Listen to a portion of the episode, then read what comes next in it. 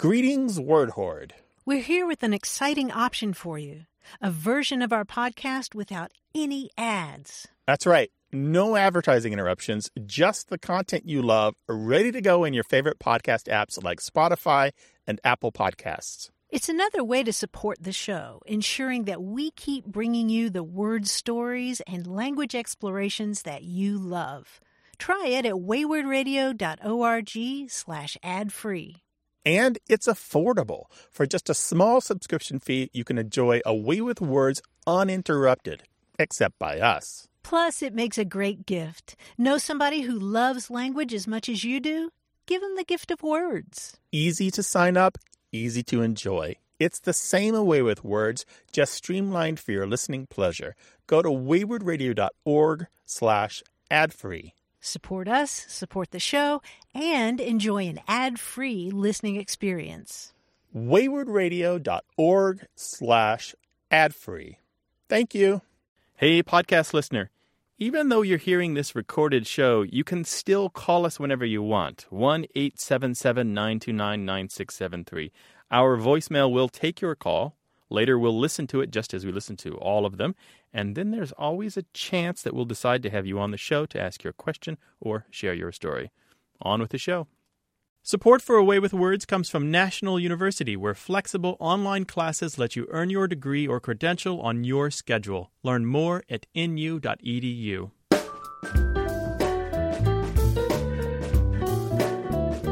You're listening to Away with Words. I'm Martha Barnette. And I'm Grant Barrett. You know, Martha, this past weekend I went to the California State Railroad Museum in Sacramento. It's it's a great fun. It's the shape of a roundhouse, massive trains. And while I was there, I was with the family and, and cousins and the like. I heard something that really just struck me as perfect. It's a, a kind of language that I think is mostly gone now, but I think most Americans will recognize it. It's the sound of a train conductor calling out the stops for a train as you're boarding. He's he's listing off the cities that this train is going to visit, and then he tells you to climb aboard. But the, what happens is he says it in a particular way. It's, it's like the peanut vendors at, at Yankee Stadium. He'll, he'll, yeah. I'm just kind of making this up because I don't remember his exact wording. But it was something like San Francisco, Santa Cruz, San Jose, Los Angeles, board like that. Very nice. And and you know, just list the cities because this is the you know you're getting on the train. It's the start of the route, right? And these are the cities that it's going to visit. You know. And of course, you can't talk about this without mentioning um, Mel Blanc and uh, and his uh, joking train conductor. But that's kind of the thing that I'm remembering. You know, um, Anaheim, Azusa, and Cucamonga, all aboard. And he doesn't say all aboard. He says board. He hmm. just kind of corrupts it. And what really struck me about it, besides the fact that it's got this just uh, there's something kind of beautiful about it. What really struck me is that it's a really perfect micro example of how language changes in the mouth of one person. He says this thing so many times and so often that it's not all aboard anymore. It's bored, or it's even just mm-hmm, bore, mm-hmm. you know, mm-hmm. without the D and the all, and it's all kind of gone. But you know what he's saying because of the circumstances, the environment, the thing that you're expecting him to say. It's just it was just kind of beautiful. Yeah, it's really lyrical. Although I remember the first time I used to take the train from New York City to Poughkeepsie mm-hmm. on a mm-hmm. regular basis to go to school. And I mean, the first time I came up from the South and heard them saying, Ossining, Peekskill, Croton Harmon, I had no idea where we were going. You know, people get so used to hearing it that it's really jarring the first time you do hear it because you're, you're, you're listening for the names of towns and, and you don't recognize them. Right. Well, all aboard! If you want to talk about language, words and phrases, grammar, slang, jargon at your place of work, give us a shout. 1 877 929 9673. That's 1 877 W A Y W O R D. Or send an email to words at waywardradio.org. Hello, you have a way with words. Hi, my name is Lisa, and I'm calling from Encinitas in San Diego County, California. Hello, Lisa. Hi. Well, welcome to the program, Lisa. What's up? Well, I am around a lot of young people. Um, I teach writing lessons, and um, of course, we're always chatting and you know, kind of talking to each other and having a good time. And um, lately, I have used. Um, I guess I'm getting a little older, and my vernacular isn't quite what it used to be. And It's so um, hard being 27, isn't it? Yeah, plus plus plus. Let me just stop you a second. You said riding lessons or writing lessons? Riding Riding horses. as in horses. Horses. Yeah. there we go. okay. Yeah, Okay. so we have a lot of fun. Um, and the other day it was a little funny because one of the girls said something and I said, "Shut up!" Like, you know, as an exclamation, and she looked at me like, "Why would you tell me to shut up?" And I think I hurt her feelings a little bit. Oh, she didn't get that? no, she didn't understand? didn't, and I thought I delivered it properly. I don't know. But uh How old is she? twelve, thirteen? Okay, and you are Well, let's say I'm almost 50. okay. And uh, so, you know, I just was wondering if there was a um, um, not that you know I'm I have to be you know hip hop or anything. If there's just some um, updating I can do to my vocabulary to uh, you know not offend the kids. Well, I have to be honest. I thought people were still using "shut up." So yeah, I, I'm with- I did too. So Didn't know. anyway, yeah, I've been I've been burned on this a couple times. Like You know what we're talking about, right, Martha?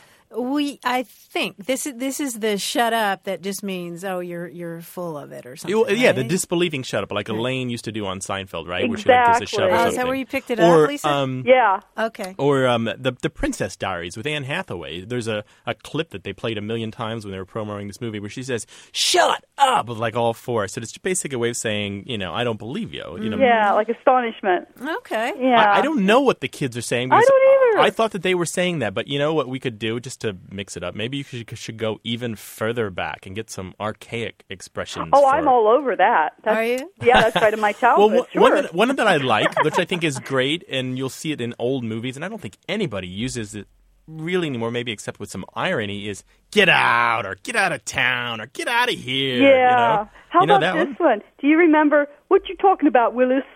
You know, yeah, that one's totally. No, I uh, don't. Yeah. Oh, Willis? You never saw that? No, Yeah. who's Willis? What with you Gary talking about, Col- Willis? With Gary Coleman on Yeah. that. What was that? Facts of I, Life we or used to something? love that show. Yeah, we'd say that all the time around the house, but I, I know that one's going to be lost. Um, yeah, yeah, that's, that's done. But um, believe it or not, using "shut up" is a form of disbelief, according to the the New Partridge Dictionary of Slang, goes back to the 1960s. Shut up. Yeah, serious.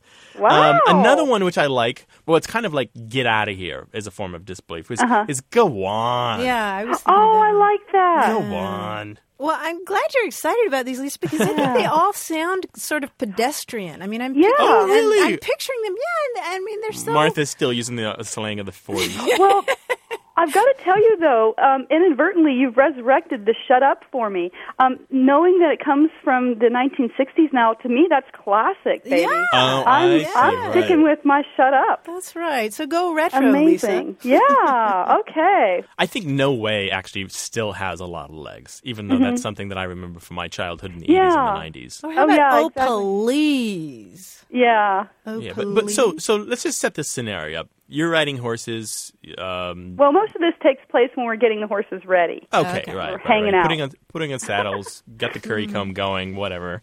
Um, tightening straps, and the girls are talking about yeah. And then he kissed me, and you need something to say, and shut up is a expression of disbelief that they're not getting. So you need to say. No way, and then they'll go way. Way. right? Yeah, Do they yeah. still do that? I don't know. yeah. know. Yes, we do. We okay, do actually. yeah. No way is still reliable then. Uh huh. Yeah, because but it doesn't work quite as well unless you get the response. You have to volley and then get the volley back. Yeah, yeah, yeah. Way, yeah, way. Way, way, Totally way. Totes, totes way. Excellent. Well, Lisa, I hope we've been some help. It sounds like you've got a good thing going there with the girls and a chance to kind of keep touch with your childhood. Yeah, yeah. They keep me young. Thank you guys so much. Take care. Bye-bye. Bye Bye bye. If you've got something you want to share, do you want to keep touch with your roots? Do you want to find out what children are saying today? Give us a call. We don't know either. Maybe you can tell us. 1 877 929 9673. That's 1 877 Wayward. Shut up. Hello, you have a way with words. Hey guys, it's Jeff from Alexandria, Virginia. Hi, What's Jeff. going on, Jeff? Welcome to the program. Thanks. Um, my partner was born and raised on Tobacco Road in North Carolina, and he moved up to D.C. about 15 years ago to be with me. And uh, shortly after that, he was cleaning out leaves from the gutter, and he came inside and he looked at me and said, "I would have liked to fall off the ladder." And I looked at him kind of weirdly. And I said, "Why did you want to fall off the ladder?" And he said, "Oh, I didn't want to fall off it, but I sure would have liked to." so, you know, I've come over the years. I've come to understand that "like to" or "would have liked to" is a Southernism for "I came close to" or "I almost did." Mm-hmm. Yep, yep. But what I find so weird is, at least when he uses it, it's usually in a physical sense, like I came close to doing something or I almost did something, and it's almost always a negative outcome. I would have liked to run over that woman on the way home. Um, and I look at him, I'm thinking, is it road rage or is it, you know, uh, uh, a, a tragic accident? So my question is really how how did like come to mean in, in Southernism come to mean, you know, close to or almost, or is that y'all's experience? Oh, it's definitely my experience. My folks Mhm, are from too. Western North Carolina, and Aunt Mazo said that all the time. I Yeah, my- like to falling off of my chair. My family from Southeast Missouri's got a dose of that as well. Oh, yeah? So, yeah, yeah. Yeah. You like to do something. I'd have liked to die is a very common one. Right. Usually about something embarrassing. Yeah, and you don't want to do it. But I think the idea is just that like has to do with similarity. And when you're talking about a near miss, it's sort of as if. Yeah, and it's it like- just it just evolved into using it for not only good outcomes but bad outcomes. Yeah, you know, and it's been around for a long time, not just in the South. Shakespeare used it in uh, As You Like It. Oh wow. Touchstone says, I have had four quarrels and like to have fought one. I love it. There's a quality about that expression that immediately tells me that I'm going to be comfortable with the person using it. well, he's he's full of uh, you know nice Southernisms, but that one confused me for quite a I while. I should say that you know it is definitely a Southernism. There's a beautiful little map in the Dictionary of American Regional English that shows all these little dots in the southern United States. It's so southern, it's not even funny. This expression. Now, people in the north may know it, they may recognize it and understand it if they hear it, but they definitely don't, for the most part, use it. Okay. Well, it sounds like you guys have worked it out. You've been comfortable with each other for 15 years now, Uh, huh? yeah, I still like him. So. there we go. And he didn't fall off the ladder, so we're no, happy he about he that. would have liked to, but he didn't. Very nice. Well, thanks for calling, Jeff. Thanks, Jeff. guys. All right. Bye-bye. Bye-bye. Yeah, we'd love to hear your cross cultural encounters with people from the other parts of America. Give us a call, 1 877 929 9673, or send an email to words at waywardradio.org. You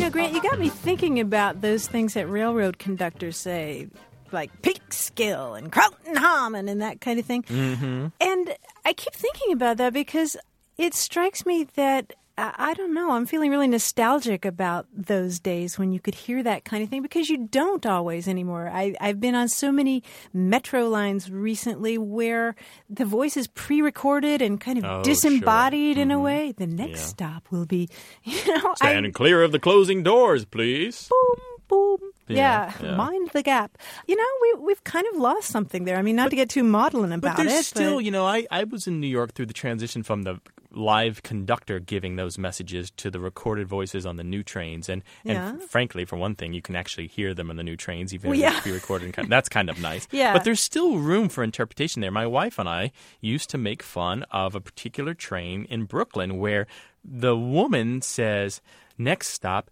Borough Hall. And she says it in a weird way.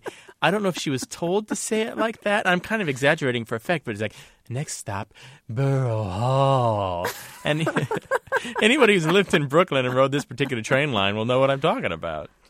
Man, I've got a link for you, Martha. We'll put this on the website. It's Voices in the Deep. This is sound files from metros and subways around the world. Uh, just Oh, different. Yeah, it's beautiful. Something lost, but something gained, right? Oh, we'll put that on the website. Got my Friday night planned out now. Thanks. If you want to share your memories of something that, that used to be said over and over in public places, give us a call, 1 877 929 9673, or you can send your memories to words at waywardradio.org. You're listening to Away with Words. I'm Grant Barrett. And I'm Martha Barnette, and joining us now is our quiz guy, Sir John Chaneski. Oh, I'm a sir now. That's great. You Hi, are. Martha. You Martha are. Grant, how are you? Good to see you. Good to see you. All right, that's Hello. your surname. Oh, my surname. Ouch. Today's quiz is all about names they give to dances in uh, in different places. Uh, what what kind of dance might you do at a country house in Russia? Um, a um, oh, uh, Dasha something. Um, Right. I think a uh, dacha cha cha cha. Sure, you might do some sort of Russian dance, but I think it would be more appropriate to do a dance that has the rhythm, you know, one, two, one, two, three, because it will be a dacha cha cha cha. Now, each of the following will have uh, a, a rhyming answer, all describing types of dances. Okay, here's, here's the first one. If Carmen Miranda limited her fruity headdress to certain large ovoid tropical fruits, what kind of dance would be most appropriate for her? She'd do it in mangogo boots.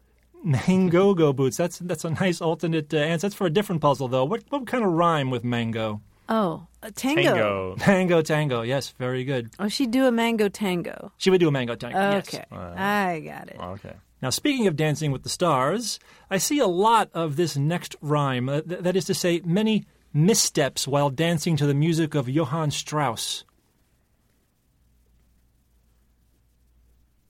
Um, uh, false waltz? waltz.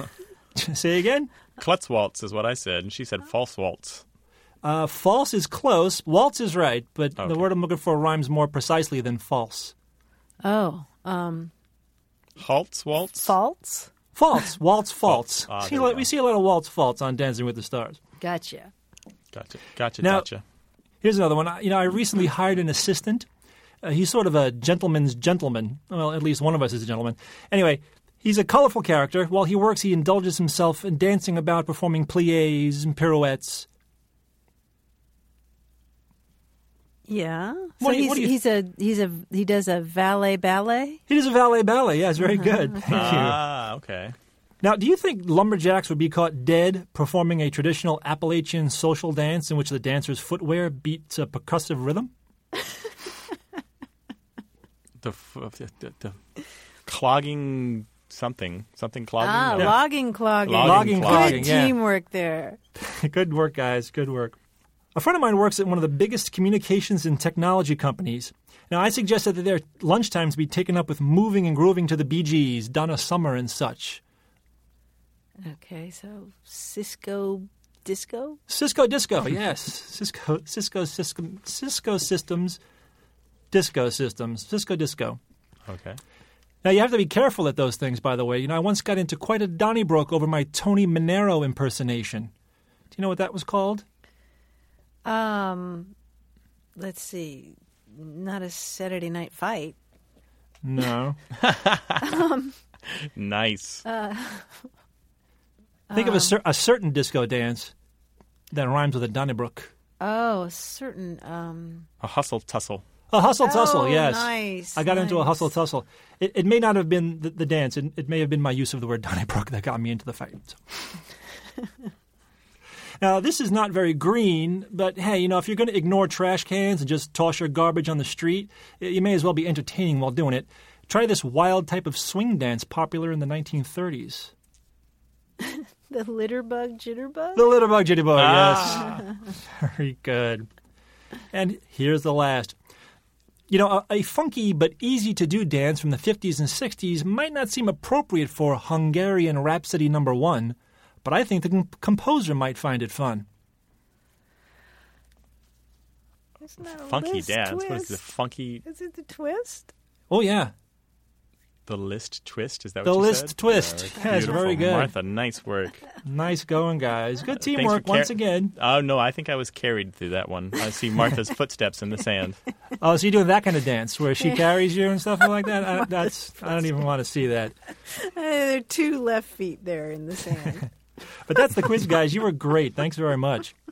All right. Well, thank you, John. Oh, we'll man. talk to you again real soon. I hope. Um, Good. Save, save a dance for me. and when are we going to get the ones that I can do easily?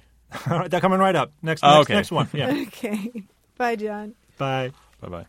If you want to talk about language, call us 1 877 929 9673 or send an email to words at waywardradio.org. Hello. You have a way with words. Hi, my name is Michelle, and I'm from Dallas, Texas. Hello. Hi, Michelle. Welcome to the program. Thank you. I've always wondered about the word ouch. Is it a universal word, or is it something you learn? I mean, do people in German, when they stub their toe, do they say ouch? Or people in France, when they stub their toe, do they say ouch, or they say a different word? Mm, ah, yes. It's funny you should bring up German because the Germans actually use ouch as well. They spell it differently, but it sounds exactly the same. Yeah, what is it? A U T S C H, right? That's right. Yeah, ouch. And uh, they might also say ow too and spell it a little differently. But though they're not universal, every language does have these interjections that you'd say if you stub your toe or slam your fingers in a car door or something like that. Um, oh, that's a nice word for it. Interjection. I'm going to say that next time I stub my toe. I mean, it's a- Interjection. uh, well, eh, Michelle, it's a class of language that you say kind of uh, without thinking about it, right? Yes. Uh, Martha, do you know what the French say? The French uh, they have a few. Um, they might say "I" like that, or or "Oh yeah, oh yeah," or or "Oh yeah, yeah," like that. or, Ow la la. well, they get those weird French Yeah. vowels. You know those French vowels, Michelle? They go "Oh yeah, yeah," like Yeah. that. And then the Spanish, as Martha will tell you, say "I" or "I" or "ay yeah. ay ay," which is Right. which is we know as English speakers so well that it's kind of our part of our parody of Spanish speakers, right? "Ay ay ay." Yeah, exactly. There is a lot of similarity here. They're they're short, they're quick, they're they're vowel heavy, uh, easy to easy to say. They don't require a lot of elaboration. They just kind of come out of your mouth, and and a lot of times, um, they don't really have any semantic content, if that makes sense. They don't necessarily contain within them any other value except to say, "Wow, I'm surprised and I'm a little hurt." So. So it is something that we learn. It's not something. Yeah, we do, yeah. They're, they're, the the French don't have the same one say as the Norwegians. It's similar, but it's not exactly the same. We do learn them, but but every language does have one. We, we apparently have a role as uh, as human beings for some kind of expression to say when we do something foolish to ourselves. So. Is there a word that's universal just among humans? Do you know something that all humans say the same, know- regardless of what language? I think that there might be. This is going to sound crazy. There's a, a bit of Hollywood insider kind of uh, a joke.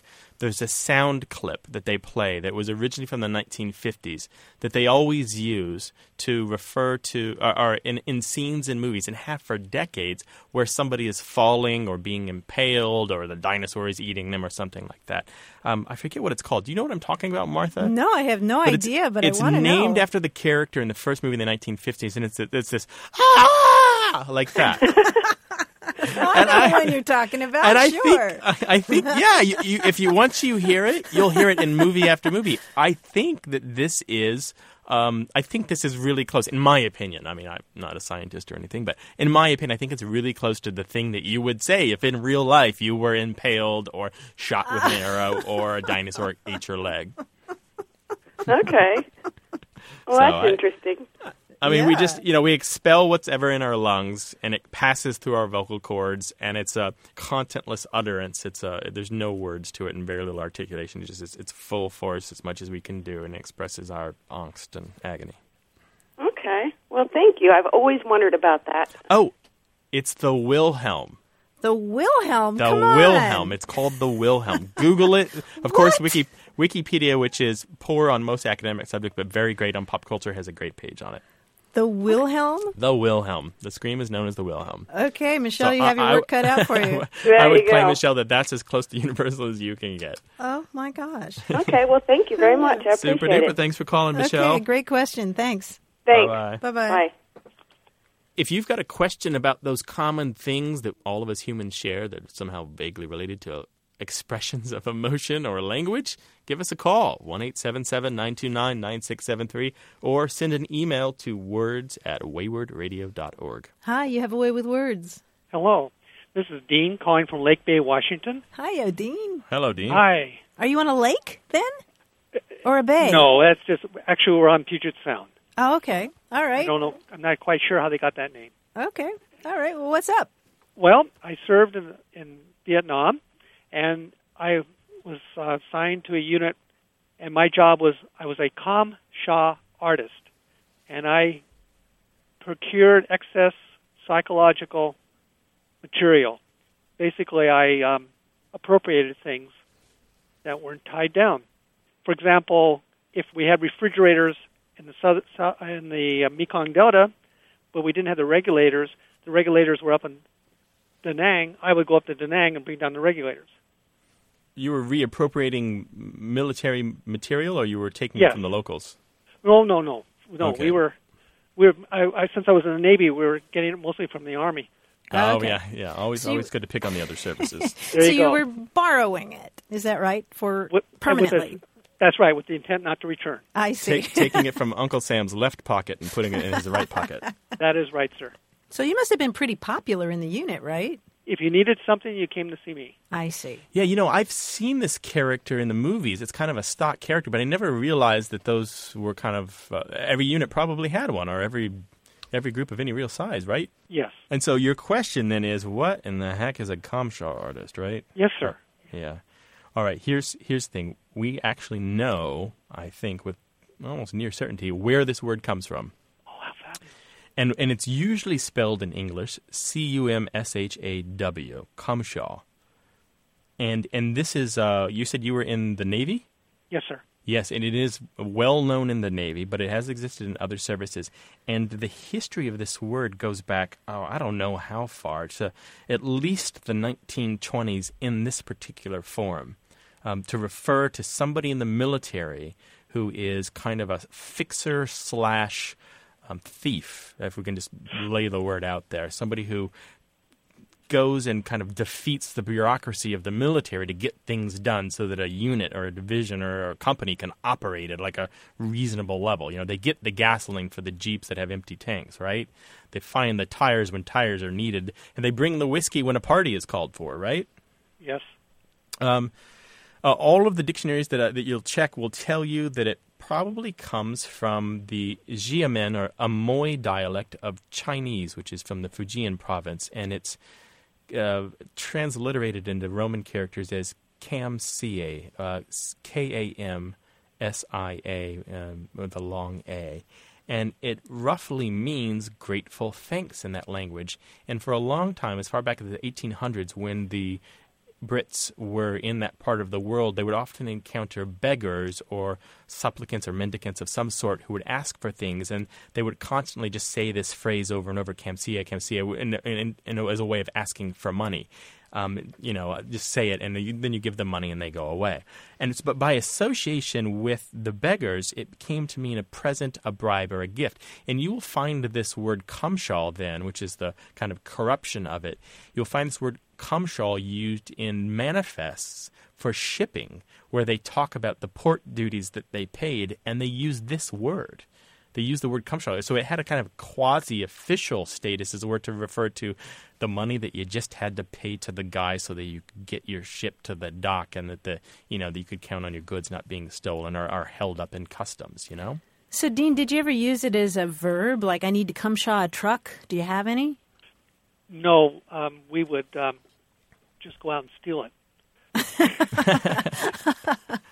Well, I ask because I'm looking at, a, at the uh, Historical Dictionary of American Slang that has some examples of it uh, Mm-hmm. used as a verb as well. But but yeah, it goes back to this Chinese phrase apparently. Yeah, the short version of long story is that the the grifters and the thieves um, who might get money from you in that way by by pretending that there was a duty paid when really it was just a bribe um, would also use the kamsie or cumshaw phrase, and so it became it came to mean anything obtained by by chance or by wiles or at no cost, or uh, to quote the dictionary, uh, the historical dictionary of American slang, means that are devious, ingenious, or unofficial. All of which you did, Dean. Wow. Well, thank you so very much. This, Yeah, so it's a Chinese expression that goes back quite a ways. wow. I, I've always wondered, and now I know. Well, folks, thank you. I love your show, by the way. It's Oh, awesome. well, that's very nice to hear. Thanks so much for calling, Dean. We're glad to be of help. Thank you. All right, bye-bye. Thanks, Dean. Bye bye. Um, bye. Tell us about your history. We want to hear the story behind a word that you know and then that you really like or that you want to find more information about. Your story about language, 1 929 9673, or send us an email to words at waywardradio.org. Hello, you have a way with words. Hi, this is Julie from Tucson. Hi, Julie from Tucson. How you doing? Great. Welcome to the program. What's going on? Well, I have a phrase that my husband uses quite often, and I have no idea where it comes from, but he says, Well, I'm going to tell them how the cow ate the cabbage. Mm-hmm. Uh huh. So that's kind of in a context where he says, Oh, you know, this is how it really is. I guess that's how it goes. Mhm okay, Julie, I have a question for you. Might your husband be from Texas? No. Oh No. my goodness! And he would laugh so hard if you if he knew that you thought that. Oh, really? Is he from Where's- Massachusetts? no. You know, he grew up in Tucson, and um, he's only been to Texas once.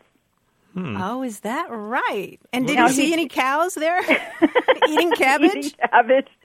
I don't think so.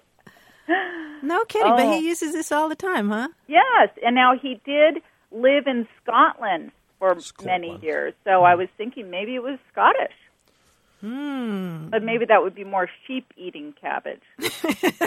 Or sheep playing golf or something. I'll show, Right, I'll show you how the sheep putts or something. Right. Well, the reason I asked about Texas is because it's an expression that's strongly identified with that state. I wonder where he could have picked it up. Most people, I think, in this country, if they've heard that expression at all, Mm-hmm. probably heard it in the speech of Texas Governor Ann Richards at the Democratic Convention. You remember the one where he, where she said, "Poor George, he can't help it. He was born with a silver foot in his mouth." Bless his heart. bless his heart, right? Got to have that bless his heart at the end.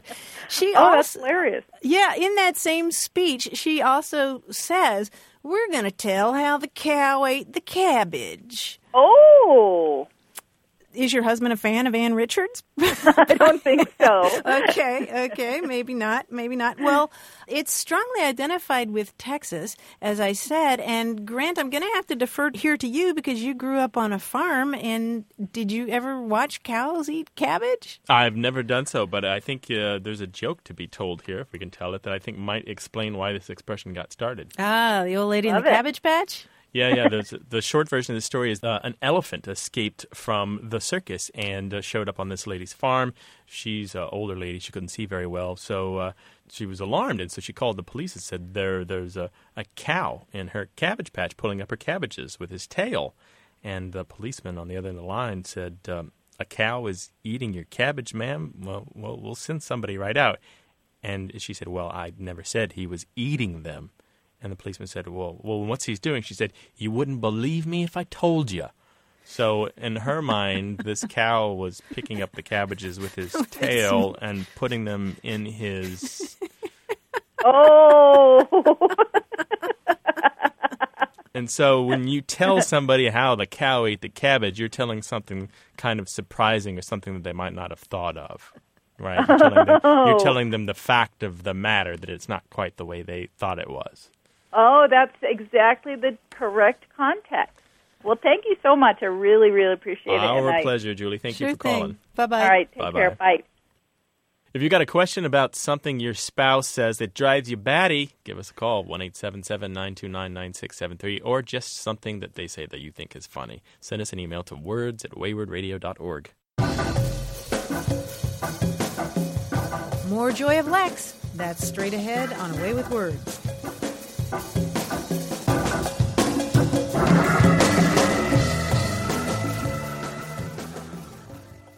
Way with Words is sponsored in part by iUniverse, supported self publishing. Is there a book in you? Information available at 1 800 authors or online at iUniverse.com. You're listening to A Way with Words. I'm Grant Barrett. And I'm Martha Barnette. Recently, we got an email question that sent me rummaging all around the internet. And Grant, of course, those are the kinds of questions we love, right? Oh, yes, please. Well, here's the story. The email was from a listener who's several years out of college, and she's interested in starting to learn Latin. Good for her. But with her busy life, she doesn't have a whole lot of time, so she wondered, where do I start? And I realized as I thought about her question that it's been so long since I started learning Latin that I wasn't sure what was available these days for busy adults. So I did some nosing around. I found a book called Getting Started with Latin. It's by William E. Linney. That's L I N N E Y. And it's a book designed for homeschoolers, but it's really for students of any age. And I like it because it's well organized, it's not intimidating, it's easy to digest, and it's something that'll help you start to make sense of Latin, and the exercises will keep your mental machinery well oiled. I also like that the author has posted audio files of Latin pronunciation and some additional commentary on his website. Now, that website is gettingstartedwithlatin.com. And as I told the listener, when you get through these lessons, the next thing I suggest you do is treat yourself to another book, which is called We rent oh owa, we rent perna. You know that one, right, Uh, no, I don't.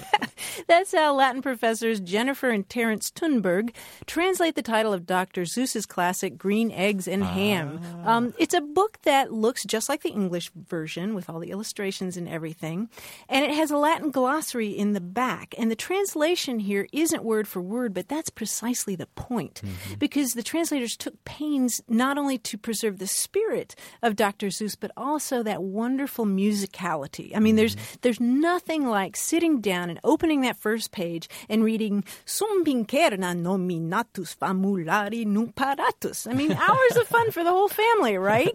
Um, yes. I might rather join the priesthood to learn Latin, but okay.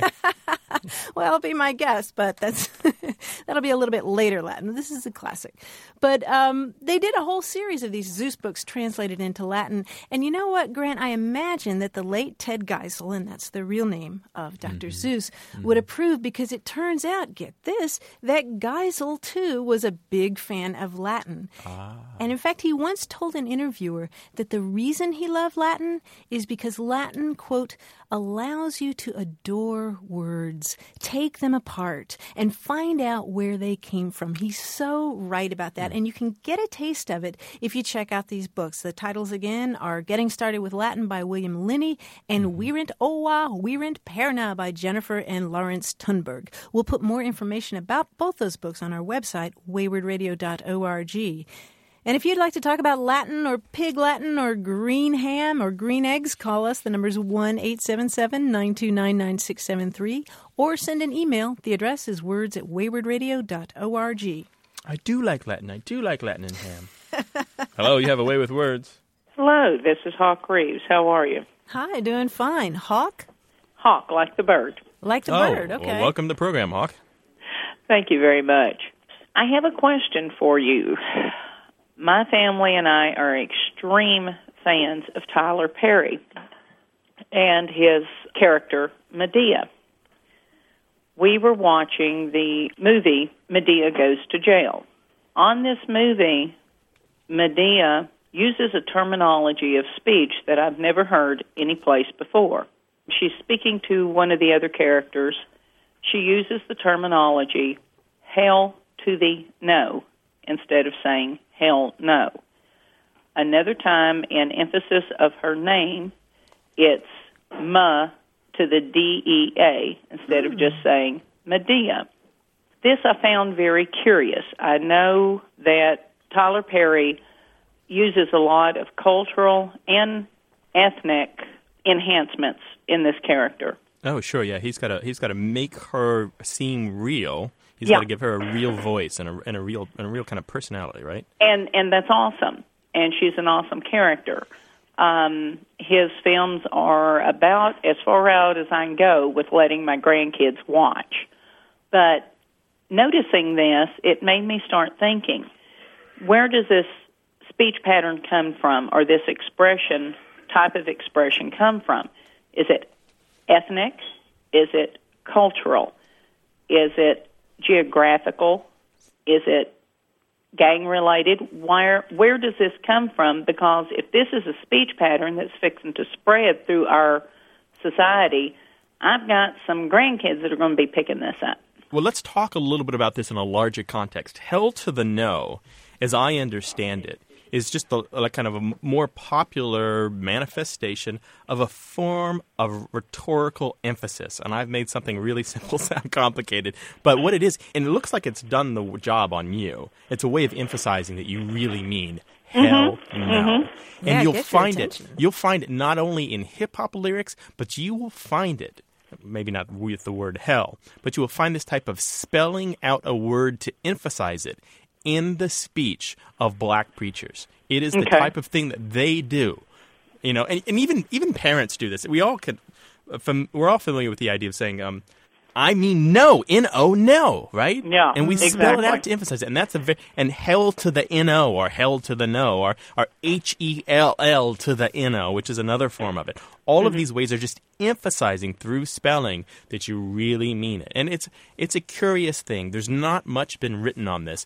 Um, I have asked some experts in and and black discourse uh, about Mm-hmm. this thing, and the, and the they're like me. They think that this is the history of this, but they're not 100% sure because uh, so little research has been done. It's hard to track this stuff. But I'm certain that you will find this in hip hop lyrics as far back as 20 or even 30 years ago, where somebody says, hip.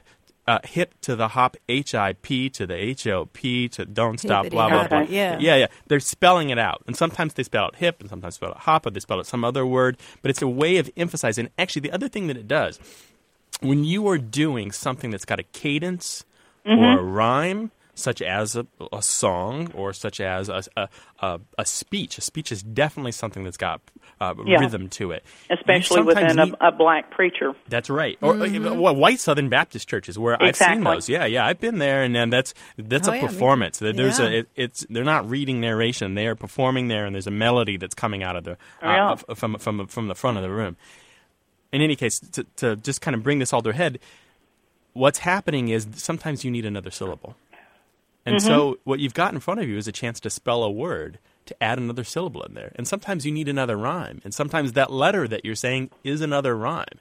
And sometimes you just need a way of slowing it down or emphasizing the beats. And you can do this by saying H E L L to the N O. And you can Okay. feel the rhythm automatically come out of you when you spell something, right? Okay, I can see that. Yeah, I, I very much appreciate it. Thank you for your guidance. Thank you so much for calling us today. And Thanks, um, I'm glad to be of some help to you. Mm, Best bye-bye. wishes. Take care. Bye bye. Martha, in looking into this further, Hell to the No was used most memorably, I believe, in the first episode of the reality TV show Being Bobby Brown. Whitney Houston used it. Oh, really? And uh, yeah, it was much talked about in the newspapers the next day. This is in 2005, although, as we said before, the expression is, is much older than that. Hail to the no. Hell to the No. If you want to talk about language, call us 1 877 929 9673 or send an email to words at waywordradio.org.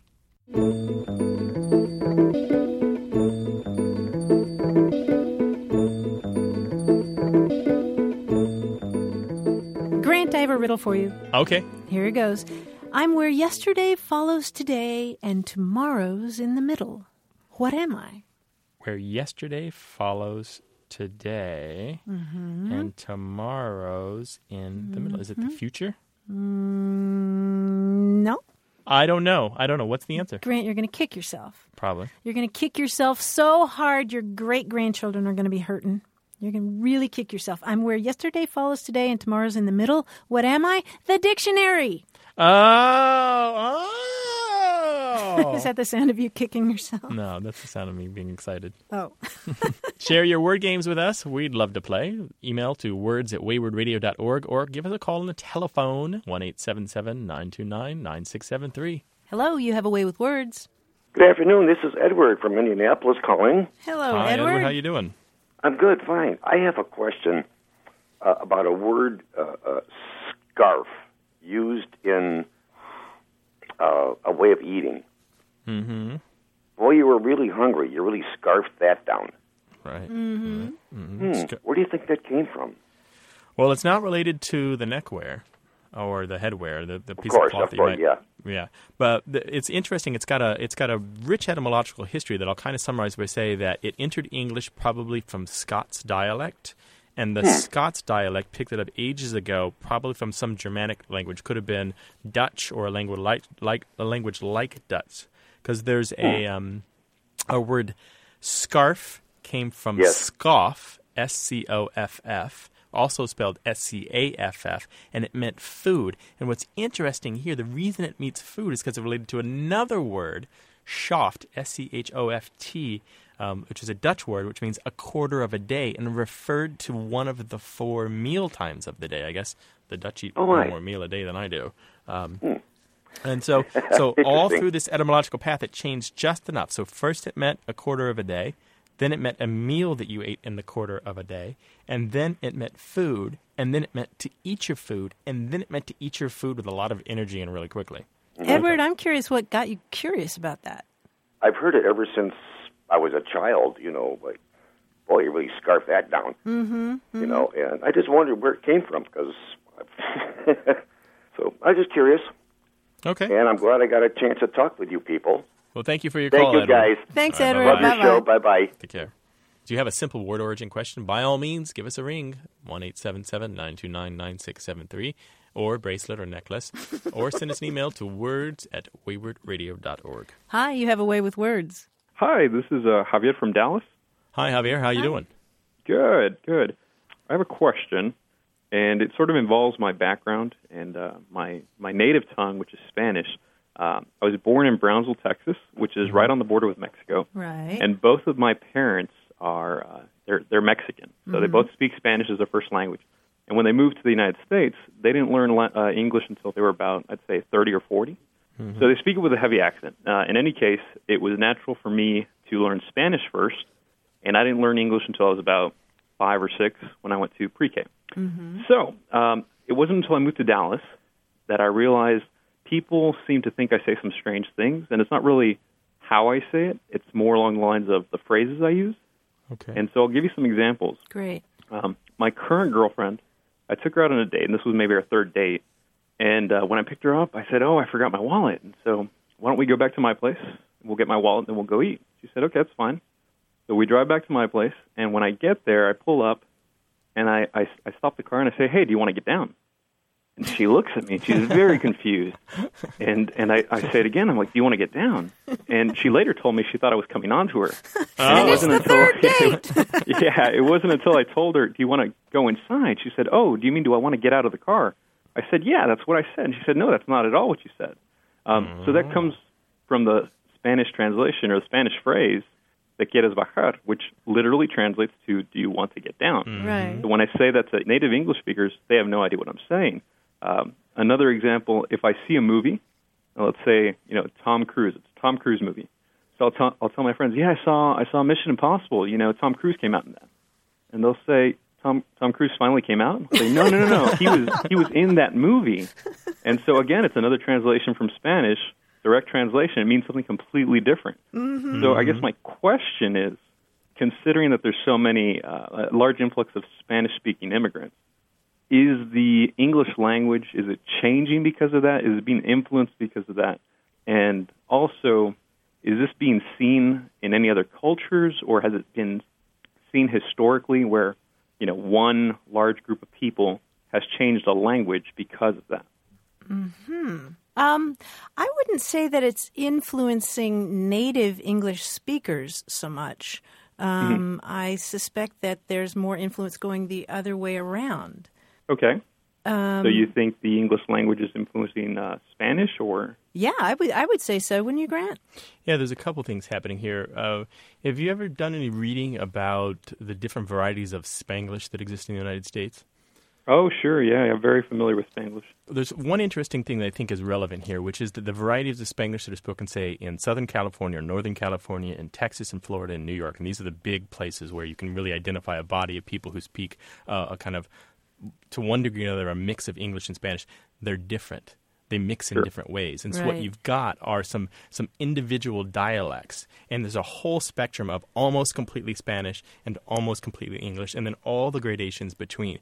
What you're talking about here is an almost completely um, English version of language that has just the barest hint of the Spanish influence, and it is easy for those calques. I think Martha used that word. I know I um, didn't, but Oh, but- uh, it's easy for those patterns. A calque is a pattern that's taken from one language and adopted into another language. So you put the words from the second language on top of the grammar of the first language.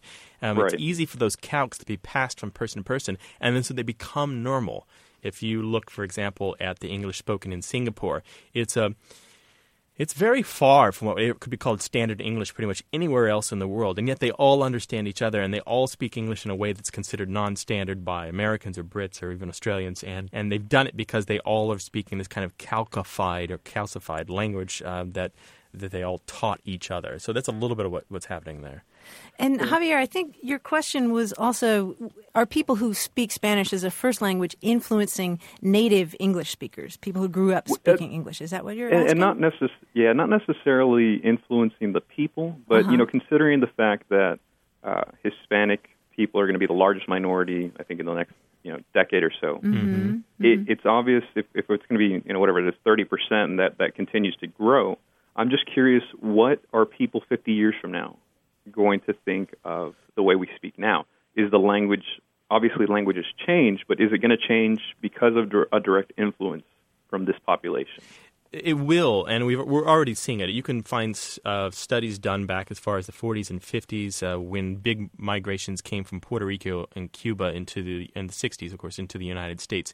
And ever since then, people have been tracking this. And what you find that mostly what is borrowed into English from Spanish is the vocabulary, obvious stuff such as cultural words, food, music, and so forth. And occasionally, find names for things that exist um, that didn't exist in the English speaking world until Spanish speakers brought them. So types of uh, types of tools or types of um, instruments, for example, for making music, that sort of thing. Um, but it's the lexis, as they say, that changes the most and changes in the most obvious ways, and not necessarily the grammar. Does Okay. that make sense? Absolutely. Okay, cool. Thanks, guys. Thanks for answering my question. Okay, Thanks for let's check Javier. in in uh, 50 years, okay? All right, we'll do. Okay. All right, bye-bye. Ciao. Bye bye. Well, if you have a question, we can unscrew the inscrutable for you. Give us a call, 1 877 929 9673, or send an email to words at waywordradio.org.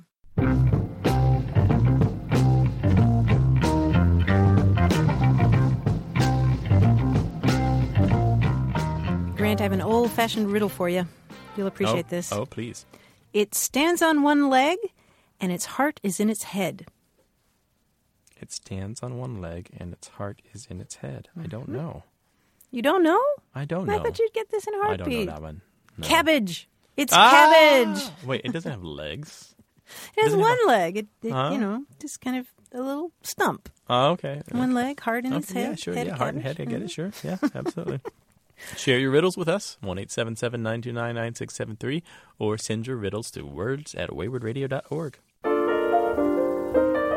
That's our show for this week. If you didn't get on the air today, you can leave a message anytime. That number is 1 877 929 9673. Or email us. The address is words at waywordradio.org. Or drop by A Way with Words online. You can chat with fellow word lovers by going to waywordradio.org slash discussion. Our senior producer is Stephanie Levine. Our technical director and editor is Tim Felton. We've had production help this week from Josette Hurdell and Jennifer Powell. From Studio West in San Diego, I'm Martha Barnette. And from San Francisco, I'm Grant Barrett. Thanks to Howard Gelman for engineering our show from the studios of KQED Radio. Aloha. See ya. Support for A Way with Words comes from National University, where flexible online classes let you earn your degree or credential on your schedule. Learn more at nu.edu. Hi, it's Martha. Did you know that A Way with Words is independently produced by a small nonprofit? To keep bringing you the show, we need your help. We welcome your contributions of any size. Go to waywordradio.org, click on membership. Your donations do add up and they make this program possible. Thanks. Hey, listeners, we have a favor to ask. We'd love for you to fill out our listener survey at gum.fm slash words. Your feedback is crucial. It's quick and it helps us make our show even better. It shapes our show, helps us plan, and ensures we're bringing you the content you love. That's gum.fm slash W O R D S. Thanks for being a part of what we do. Thank you.